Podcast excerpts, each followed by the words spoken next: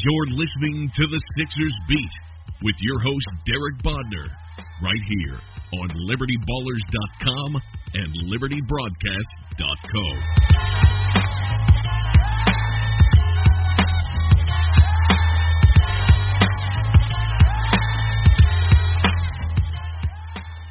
Welcome, everybody. This is Derek, joined by Rich once again on a Sixers beat, a few and far between Sixers beat. How you doing, Rich?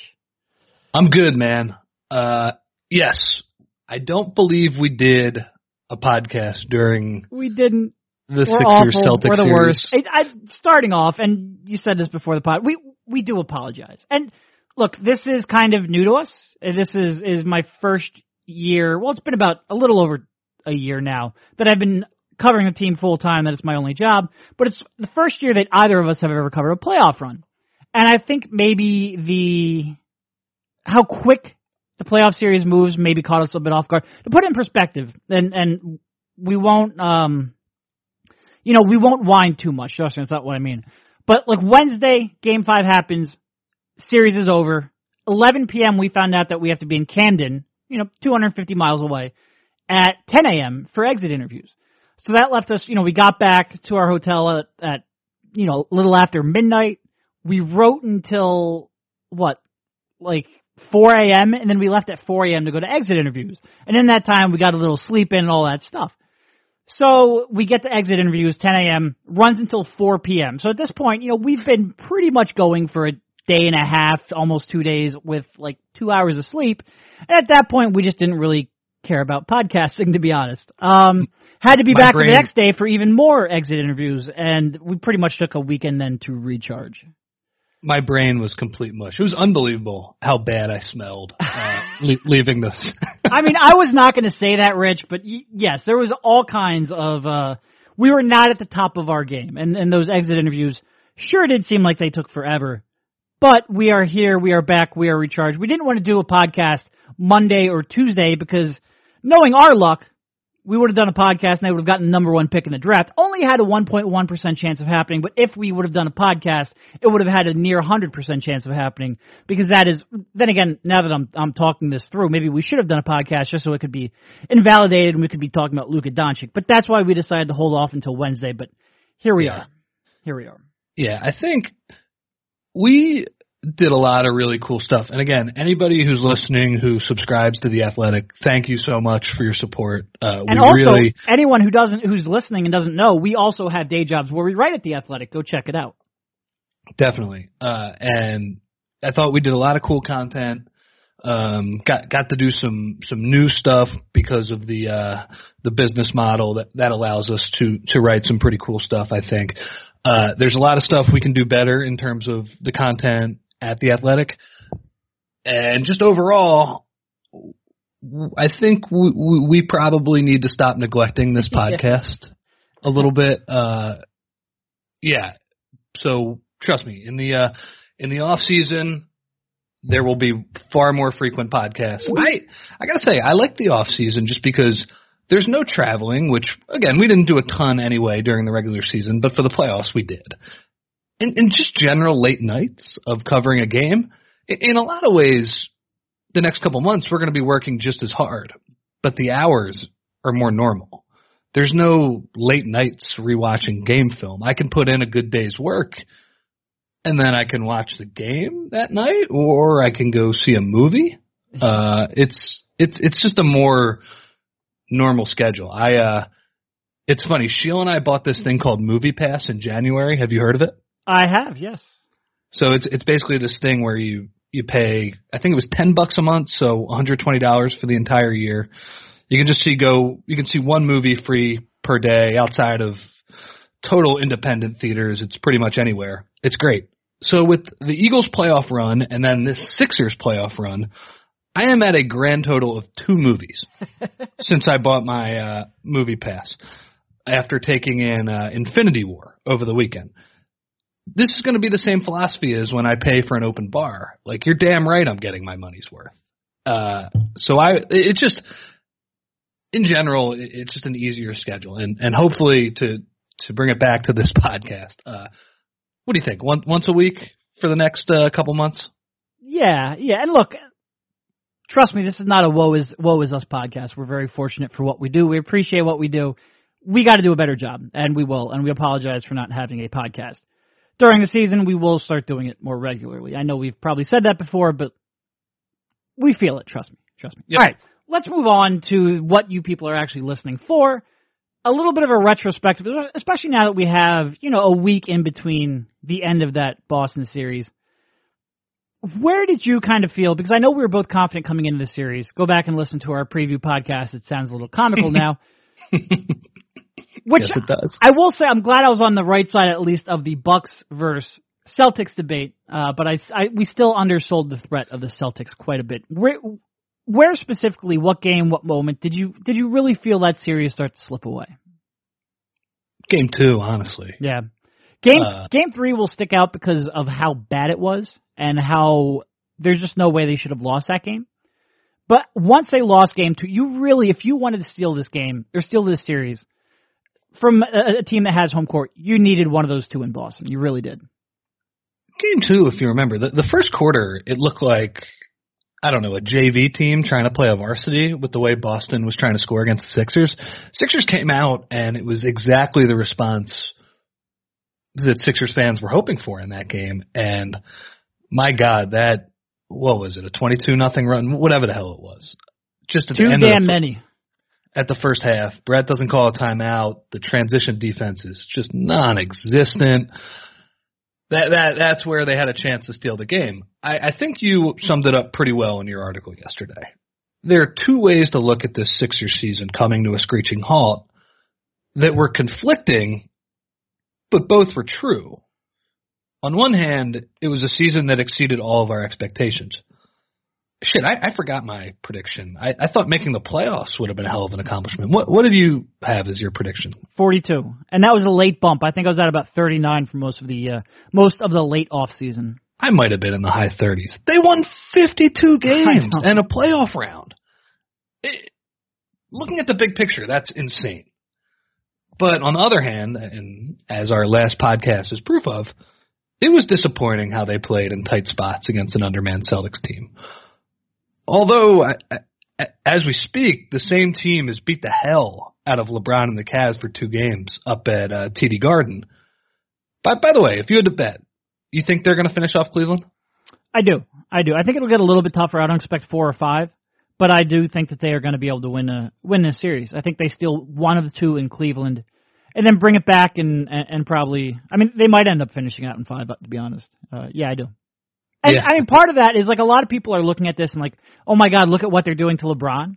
And I mean, they're beating LeBron, but that Cleveland team is very, very uh, flawed, very flawed. And when the se- when the playoffs started, I would have had a lot of confidence in the Sixers being able to beat Cleveland. Now, the Raptors series kind of readjusted some of our expectations a bit in, in, in what kind of a quality team Cleveland was. But I think maybe what we're seeing, yeah, Boston's better than we thought, but I think Cleveland is very, very vulnerable too. Yeah, they're. I, I think at the end of last series we were saying, "Wow, the Sixers are flawed," and that's also true. But when you see a really flawed team outside of the best player in the world, Boston is absolutely taking them apart in the first two games in a way the Sixers were not taken apart. Yeah. Uh, No, the Sixers really, really is like a lot of people, will- and we'll get into this probably, whether it's in this podcast or in the off season, about the disparity between the Celtics and the Sixers, and it's certainly even more concerning when they're they're missing two All Stars. But a lot of those games, man, it's really, you know, four of those five games were a toss up. The Sixers came down Yep. on the wrong side of three of those four.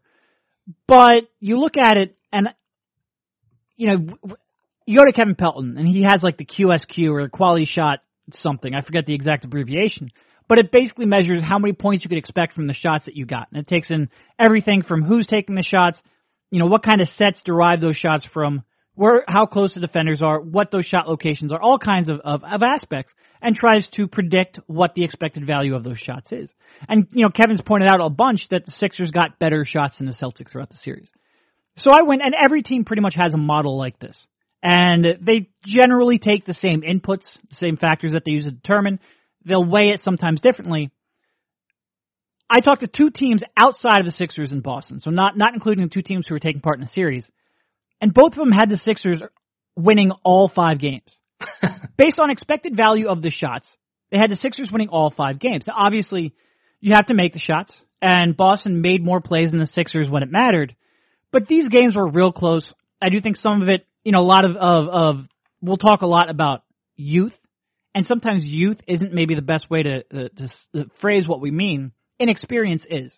I think their inexperience got them. I think Boston making that conference finals run the previous uh, season did help them, did help guys like Jaylen Brown execute where maybe the Sixers with more experience will will execute better.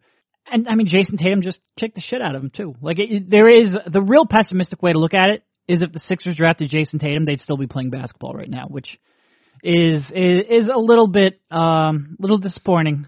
But we'll move on.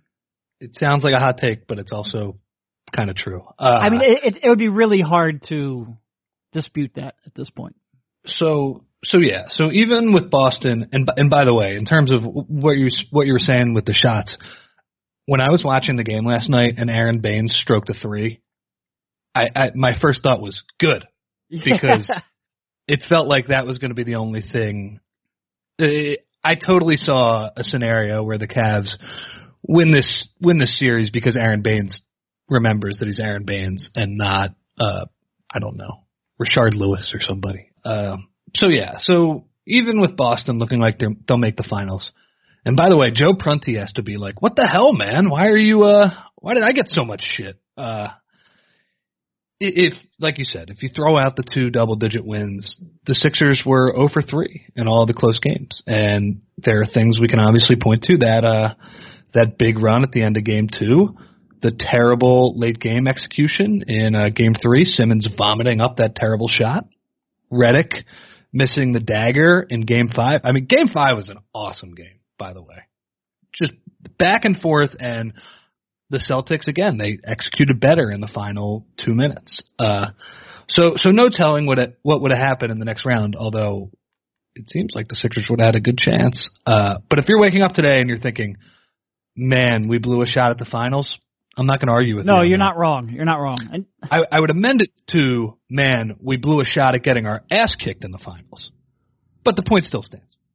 Aron Baynes, seven three pointers made at 43.8%. Robert Covington, six at 25%. Marco Belinelli, five at 31%. And Ersan Ilyasova, three. He made three goddamn threes all series at 21%. I mean, it's just. And look, I know a lot of those Aron Baynes threes were as wide open of a corner three as you will ever get he's still Aron fucking Baynes. Incredible. Yeah. So so with that in mind, I think everybody's cooled off a little bit. We can kind of combine those two outlooks. This was a great year overall, but there are also a lot of things that need to happen for the Sixers to get to the next level, which basically is going to mean beating Boston. Uh, so whether whether it was an individual or team thing, what what do you think the biggest lesson the Sixers learned from the Boston series was? isn't isn't that a tough road to hoe though? Like you, know, if you want to win a championship in the next five years, you've got to go through Boston and Golden State. Just a just just a, a, a brutal combination. Brutal. It's tough. It's tough, but can you imagine being a team that is stuck in mediocrity now who would add the Sixers to that list too? Oh yeah, no, the Sixers are are further ahead than most teams trying to uh trying to clear that path, but it is uh still work to do. Still work to do. That's for sure. Jesus, yeah, no, it's Boston and Golden State. Those are those are two legit franchises right now. Yeah, yeah. All right. So biggest thing we learned: um, ball handlers matter, Rich. Ball handlers matter. That, that's the best I can I can come up with.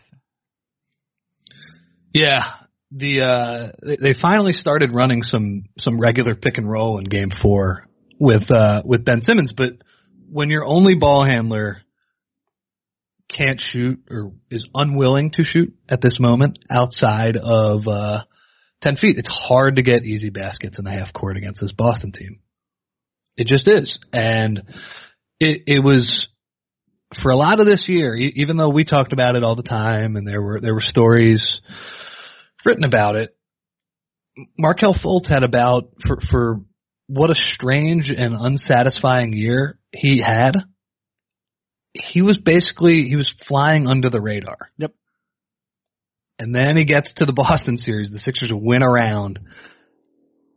and the guy that he was basically that he was traded for, including an, another first round pick, uh, is playing amazing, and he can't get on the floor because T.J. McConnell is clearly a better option. to be fair to T.J., he was the best option on the team, but it really it really does say something when you've invested three likely top five picks at the point guard spot in Ben Simmons, Markelle Fultz, and the Kings pick in 2019. And your best option at that spot, not all series, because Ben had his moments, but for a good chunk of the series, is undrafted TJ McConnell. It, it, it's like you need to get more out of those investments. And look, Ben was great this year. He was fantastic. He was better than I expected on both ends of the court. He's a huge building block. I don't want to t- turn this from a, you know, Ben struggled against the Celtics to Ben doesn't have a role leading this team. That's not what I'm doing at all. But you Yeah. need, you needed more out of Ben Simmons, and I think Boston. You know, a lot of people will say Boston gave the blueprint for how to slow the Sixers down, which there's some truth to that. I buy that, but there aren't very many teams that can execute that blueprint. It's a, it's very tough to have the. You know, Boston has such incredible tr- uh, attention to detail, and this- is where you know I think a real good way to judge a coach is how well they get back in transition. And Boston is far and away the best in the league. Not even close. Like their attention to detail on that end, the consistency they do it with. Like it's not rocket science. I think I think I think Brett Brown mentioned this in in one of his post game press conferences because Ben Falk wrote about the uh, wrote about the shell, the transition shell, and somebody read that and asked Brett about it. And he's like, "This isn't rocket science. It's consistency that's the difficult part." And Boston does that more consistent than any other team in the league. That really impacted the Sixers' ability to get early open you know, early open threes in transition and, and off of maybe an unset defense. And then Boston also has one-on-one defenders that A can match up with the Sixers, which is again very tough to do when you're talking about Simmons and Embiid, but they have the the guys to do that. And B, they could run guys off the line, close out under control, and just dare the Sixers shooters to take them off the dribble, and they couldn't. And it really was kind of like the perfect combination. I really don't think there are very many teams that could do that as consistently as Boston did over a five game stretch. And oh, by the way, the Sixers really didn't turn the ball over that much on a series as a whole, but did in really crucial moments. And they just, they, the open shots they were able to get, they missed. And part of that is, you know, if you look at the, the three point totals, the Sixers were down from how many they typically average. And I give Boston a lot of credit for that. But the Sixers also just didn't, they flat out didn't make the shots that they did, did, did get. So it really is a combination of all these factors. yeah, Simmons. Uh, to, to put it in context, Simmons is in this weird spot where he played so well down the stretch of the season. Even when JoJo went down, the train kept rolling because of what Ben was able to do, pushing the ball up and down the floor like a madman, finding shooters. And again, a lot of bad teams in there, but it was really impressive for a 21 year old to take control of the team, and they, they didn't lose. He beat LeBron straight up, one on one, in a game that LeBron cared about.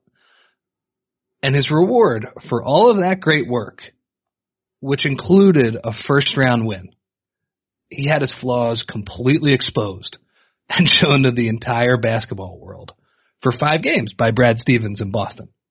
It, life comes at you fast, man. The uh, and, and by the way, the same thing goes uh, for Embiid and his conditioning, which we can talk about in a little bit. These things are healthy. In the moment, watching uh, Embiid cough, cough up the turnovers or Simmons taking these wild shots with uh, with his right hand. And by the way, it's not just the jumper. I, I think everybody focuses on the jumper.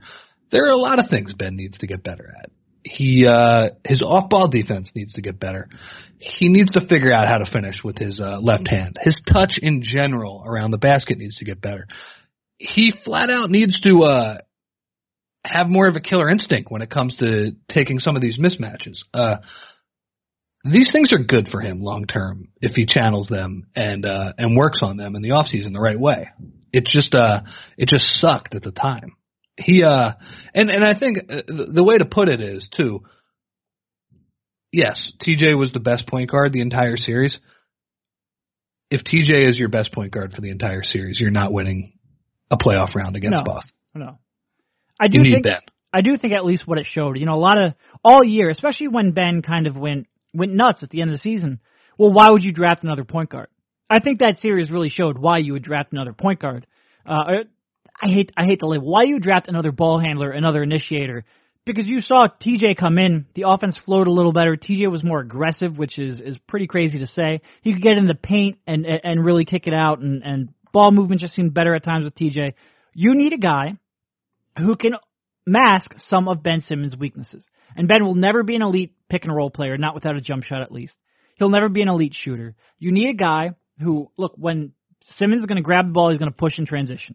He's going to get into that middle middle of the floor, get foul line area, kick it out, find his shooters. But when that slows down, when you need a guy who can then attack a, ha- a set half court defense, you need a guy with Markelle's skill set who can run a pick and roll, create rotations on his own, and really simplify the offense and get open looks. And I think TJ kind of showed you, you know, we talk about Boston showing the blueprint on how to slow down Simmons. I think TJ showed the blueprint for why you need a guy with Markelle Fultz's skill set, which it it really can't be overstated just how important his development is to this team and to this future and to the ultimate upside that we all hope this core has. Because man, they have I mean they have they have a lot right and we It, it's I don't want to pick on the kid, but at one point we were sitting there I think it was shoot around of game 5 and we're like, man, those free throws look almost normal. And then you stop yourself and you're like, Jayson Tatum's averaging 24 a night in the playoffs. And we're getting excited because Markelle's free throws look kind of normal. They and did it, look kind of normal, though. They did look kind of normal, which is exciting, but also kind of shows just how off the rails this season went. Yeah. You need, I have, most frequent question I still get, do you think Markelle's going to end up figuring out? I have no idea still. I have no idea whatsoever. And that bugs me out a little bit I hope he does. He's still immensely talented. You can see what he can do with the ball in his hands. You can see the kind of athleticism and the natural talent he has. He needs that jumper. And uh, I don't know. Yep. I don't know. Yep. That's uh, and we play the waiting game this summer. He, uh, I thought it was interesting that Brett Brown said that he wants him to play in summer league. Yeah. I, I, we, we knew it was a possibility, but for Brett to come out forcefully and say say that, and uh, Colangelo basically, I think he he he acknowledged, all right, this this will be a little tougher because of the status of Markelle, the number one overall pick playing the the second year. It, yeah, we'll, we'll see. Hopefully, hopefully we do get to see him, and hopefully, uh, for the Sixers' sake, he uh, he is back on the road to being the Markelle Fultz we saw at Washington. Another uh, another takeaway from the Sixer series: confetti, man.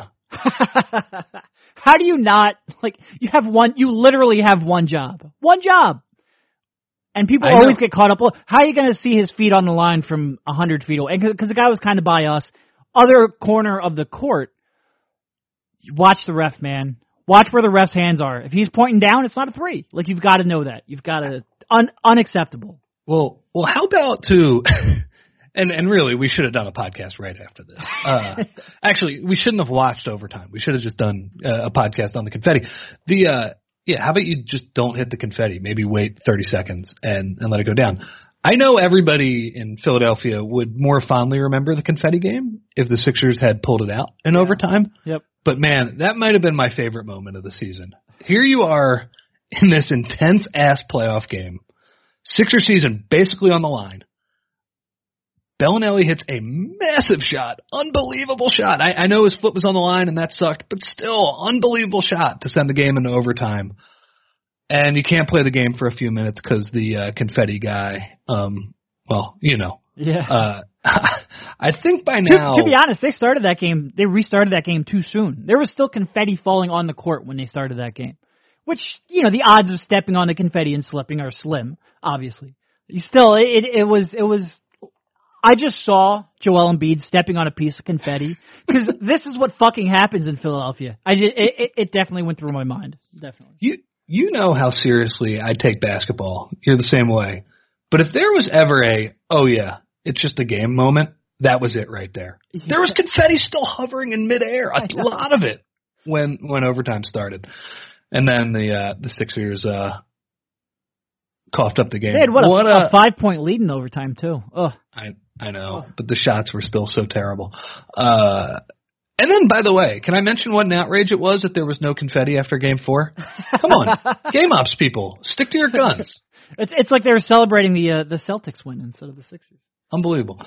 So, uh, what, what what do you think? I, I know Embiid talked a lot about his conditioning in exit interviews. What what do you think he learned from the series? I mean, I think it's probably conditioning. Like I think he felt like he was, you know, I think a physical series like that kind of takes its toll. And I think a lot of times we look at well, you know, JJ Redick has to be in great shape because he's running around like that. But I think I think banging into Aron Baynes for, you know, 20 minutes a night and then trying to chase Al Horford, I think that probably took some out of him too. So I think he knows, he realizes like this is the first year I've ever had where I'm not rehabbing an injury. I got to go out there and, and, and make sure I'm in great shape. I hope he realized that, you know, I, I'm sure he realized it. Like recognizing a double team isn't something that you, he, he has to be consciously told he has to do a better job of. But I, I, I honestly, I hope that he realizes to get, he doesn't have to attack every time. I think a lot of these turnovers are self-inflicted in the fact that when he picks and chooses to be aggressive can sometimes backfire on him. So I don't think you would look at this and say I have to be less aggressive, but I do hope eventually he learns when to be a little more selective and when he can, you know, realistically handle the double team that's inevitably inevitably going to come. Yeah, he. uh I, I think we also learned that as much as Al Al Horford got made fun of at the All Star game for his uh fairly boring style of play, I'm not going to disagree with people on that one. He's really damn good, and he made all of the the winning playoff plays. I again, this is hard to uh to account for because JoJo was playing with a mask that was definitely messing with him. Yep throughout the series. He, uh, as somebody who is sold often as the closest thing to the next Olajuwon and how graceful he is in the post, he needs to work on his touch around the rim, man. When he gets posted up, he, God, he did he make one jump hook the entire series? Yeah. And and look, I, I think I, I was happy with his uh you know, while you also say that he doesn't need to force the issue, sometimes I thought he he was nailing Horford and, and putting him under the basket for the most part, and then just missing the shot, which is uh, which was frustrating. Conditioning needs to to happen. Again, though, it's it's the same thing as as Simmons. He earned w- with this regular season. He earned the uh, the le- the free lesson he was taught yep. by the Celtics, and if he comes back, like, and you asked about this question at exit interviews, this is going to be the first off season he has where he's healthy. He couldn't work on conditioning last year, man. Yep. He couldn't work on conditioning any of the years because he was hurt. Uh, and it's always and, damn and, lower and body been, injuries, and too. they've been lower body injuries yeah. too. Yeah, I mean, if he, uh, you know, if he had a broken wrist or something, he could get on the treadmill. Uh, yeah, so this is going to be a big off season for Joe too. But and this is circling back to the our, our main point. How many minutes did Joe play this year? A lot, like twenty two hundred, something like that. And that would have been more if if it wasn't for a freak injury yep. where Markelle's shoulder ran into his face. So for him, again, it was a great year. But at the end, he was taught a lesson of okay, this is what you need to do to get it to the next level. Yeah, I mean, there's you, you look at Ben and there's a lot of you know his the way he's going to improve the most is with that jump shot, and there's a lot of question whether that is a likely outcome. And you look at Markelle, and the way he's going to improve the most is with that jump shot, and there's some unprecedented question over whether or not that's a likely outcome. You look at Joel, and his areas are are pretty low hanging fruit.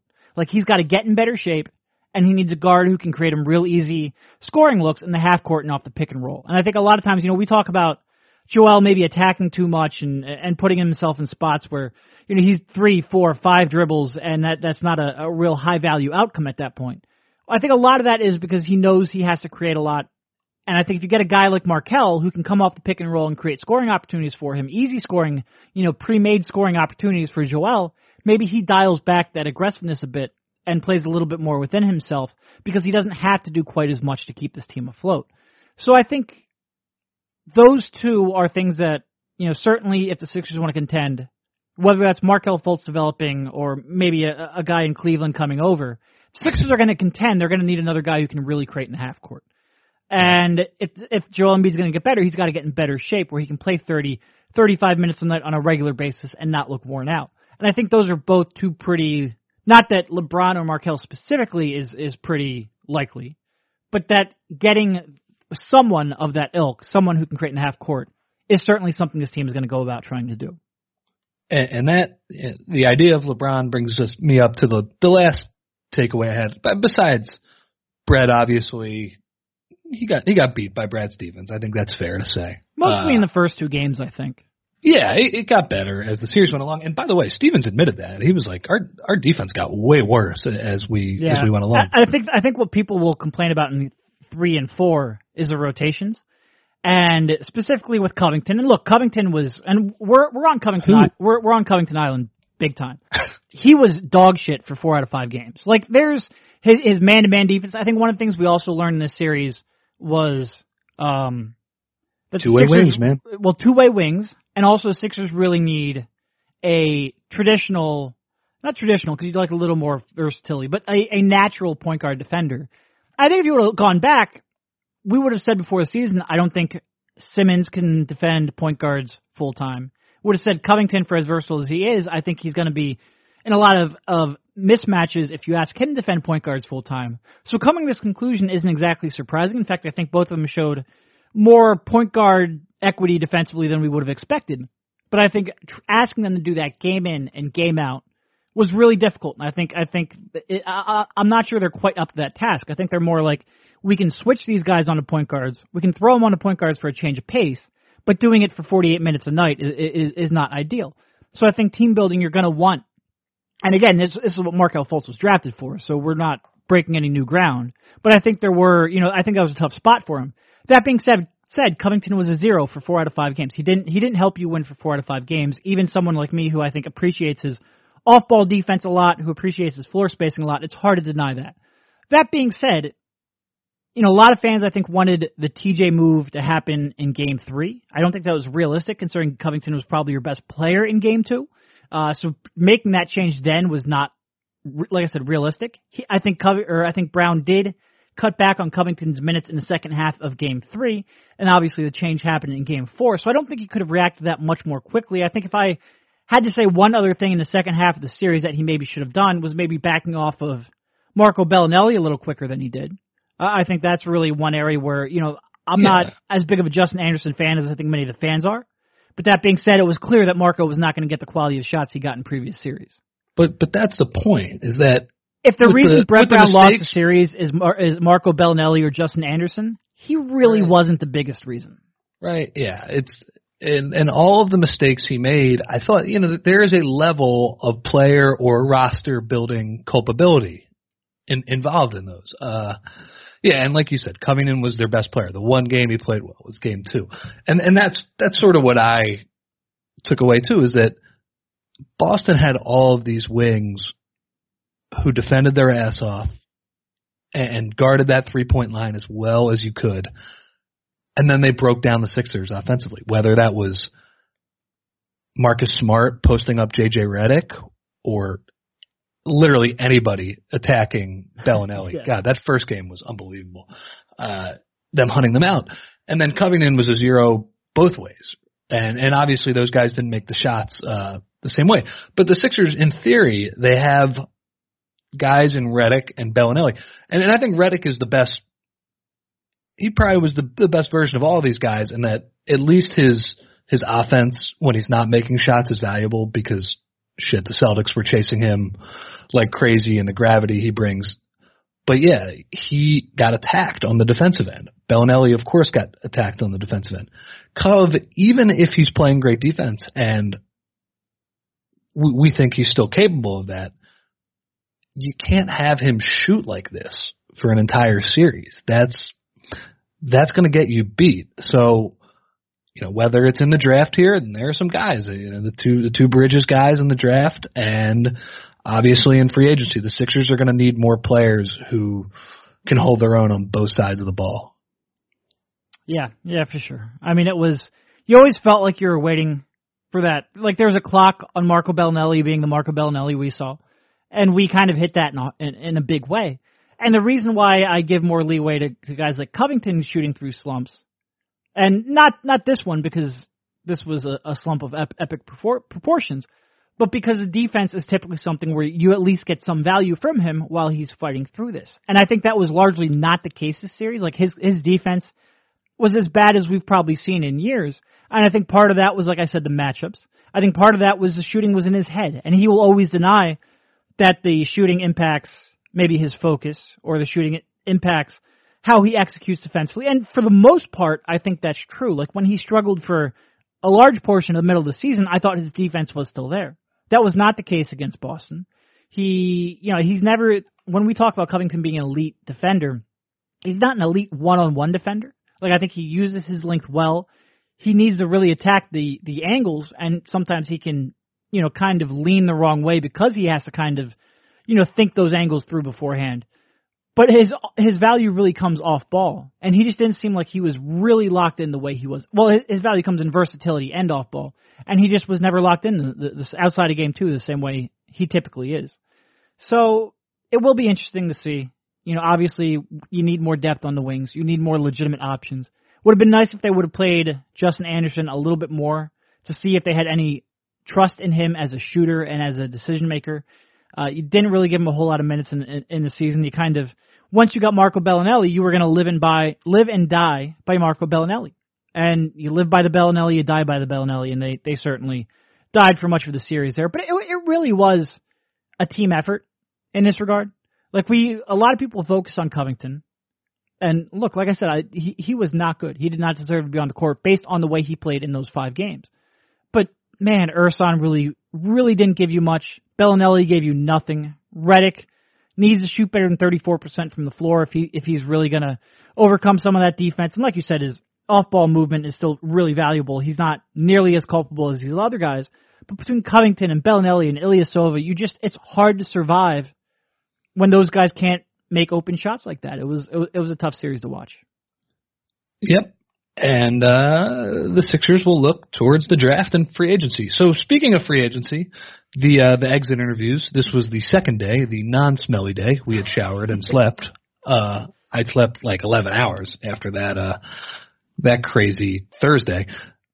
Bryan and Brett sp- spoke on uh, excuse me on Friday, and the thing that that just blew me away was free agency. They they obviously can't say LeBron James's name. Not calculus, but, Rich. But they uh woof, they they were not hiding what their intentions are. And it's it's so weird in in just pro sports in general.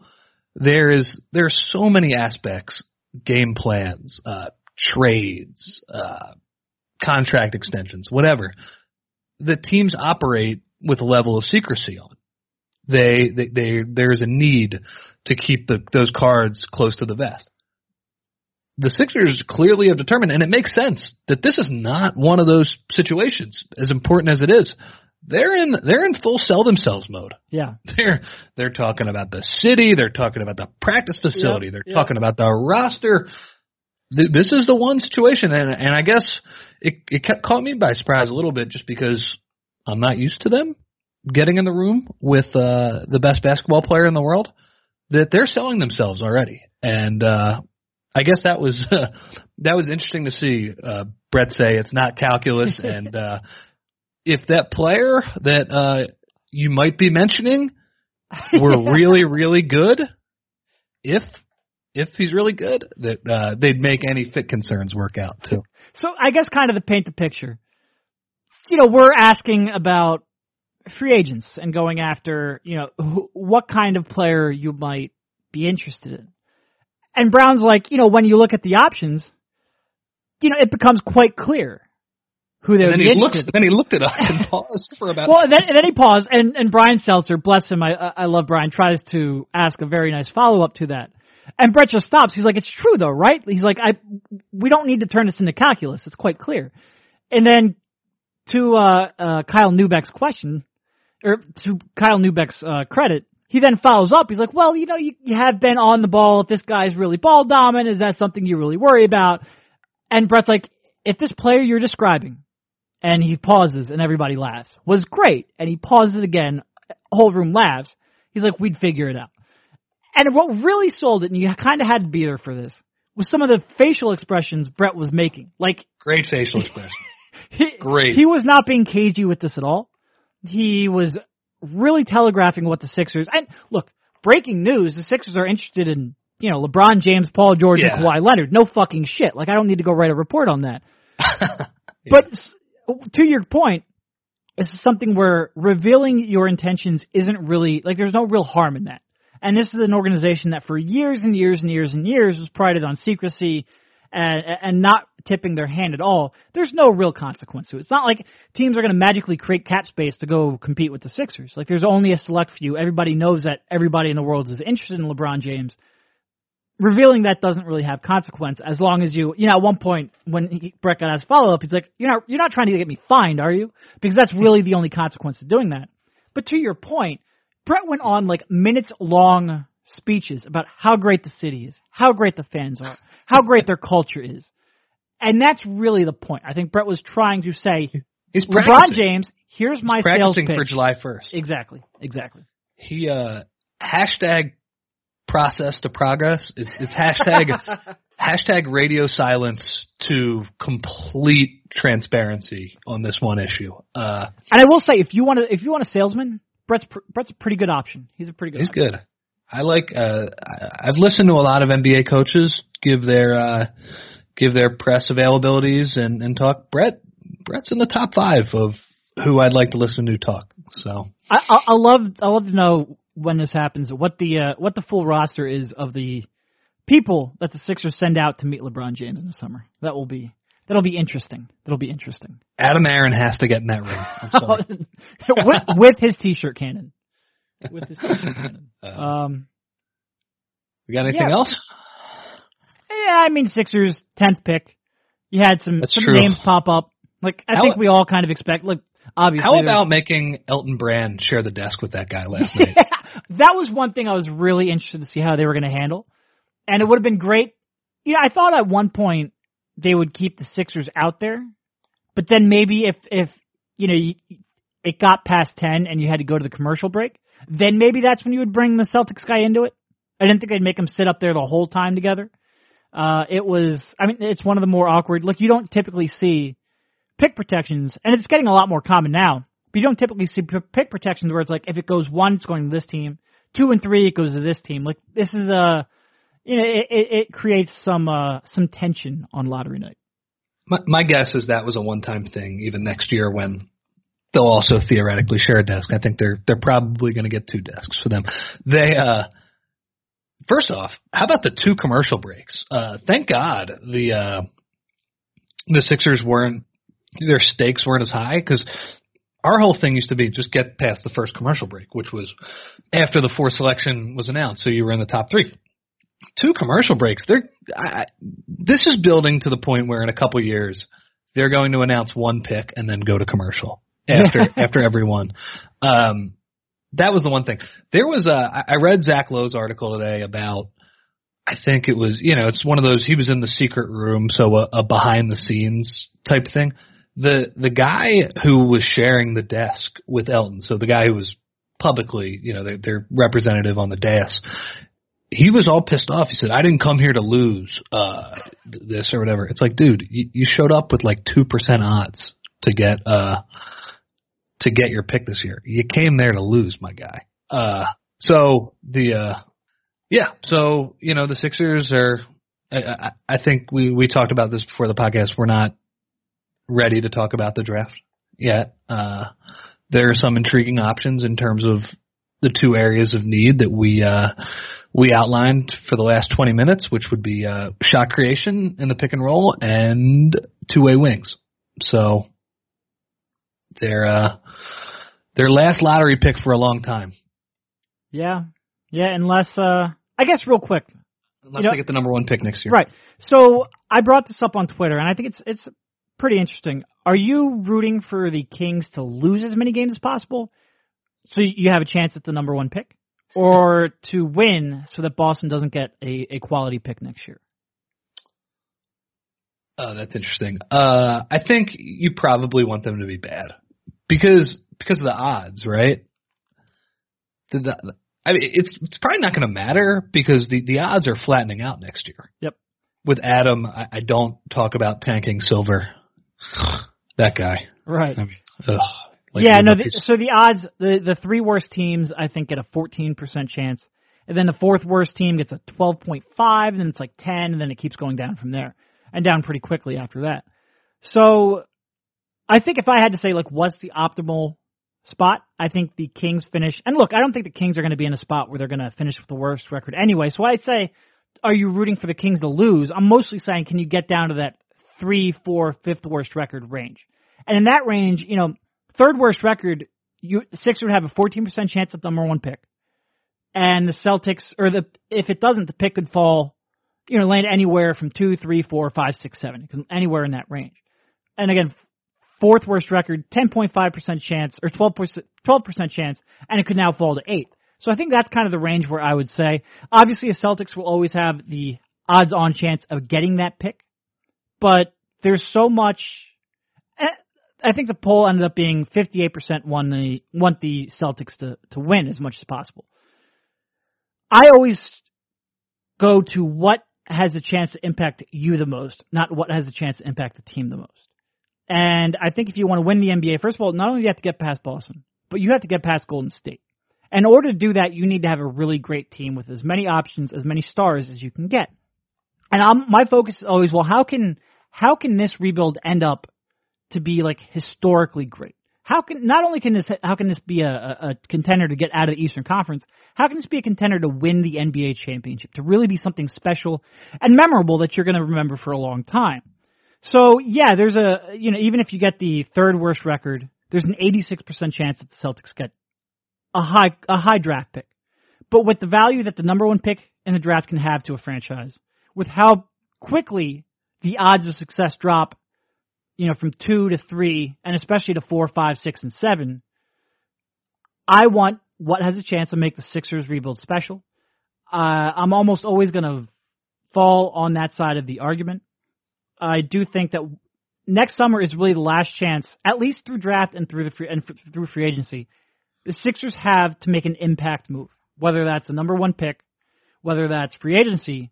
Like there's a, you know, there's really a, um, there's a little bit of anxiety now that you have to make a move before that time period is up because your chances of doing that when Simmons gets expensive, when when Saric gets expensive, hopefully one day Markelle gets expensive because that means he he figured it out. And when you no longer have lottery picks, it's going to get a lot tougher to add that final piece. So I understand the risk of Boston getting another real high draft asset. I understand how bad that would make that Markelle Fultz trade look. But I'm I just tend to fall on the side of what can make the Sixers specifically special. And that to me is still a, a chance at that number one pick. Also, I just don't think that the 2019 draft is as deep as this current draft is. So risking, let's say if if if you know the Kings lose, get the fourth worst record, end up with the fifth pick, I'm not sure that's going to be guaranteed to be another impact player. So I'm just a whole lot of reasons I'm willing to risk it. But I, I, I understand why people are concerned about Boston. The more things change, the more they stay the same, and convoluted lottery rooting interests are are still here. One more So- year. One more year. All right. I think it's probably a good spot. We'll have a lot more combine coming up later this week. I'm flying out tomorrow morning. We'll have a lot Yeah, more to talk about. Draft season is right around the corner. It's never snuck up on me like it has this year. And then you got free agency and then summer league. So a lot of stuff to come, even if the games are no longer being played. Thank you, Rich, for jumping on, and we will talk to you soon. I'm in. See ya. You've been listening to the Sixers Beat right here on LibertyBallers.com and LibertyBroadcast.co.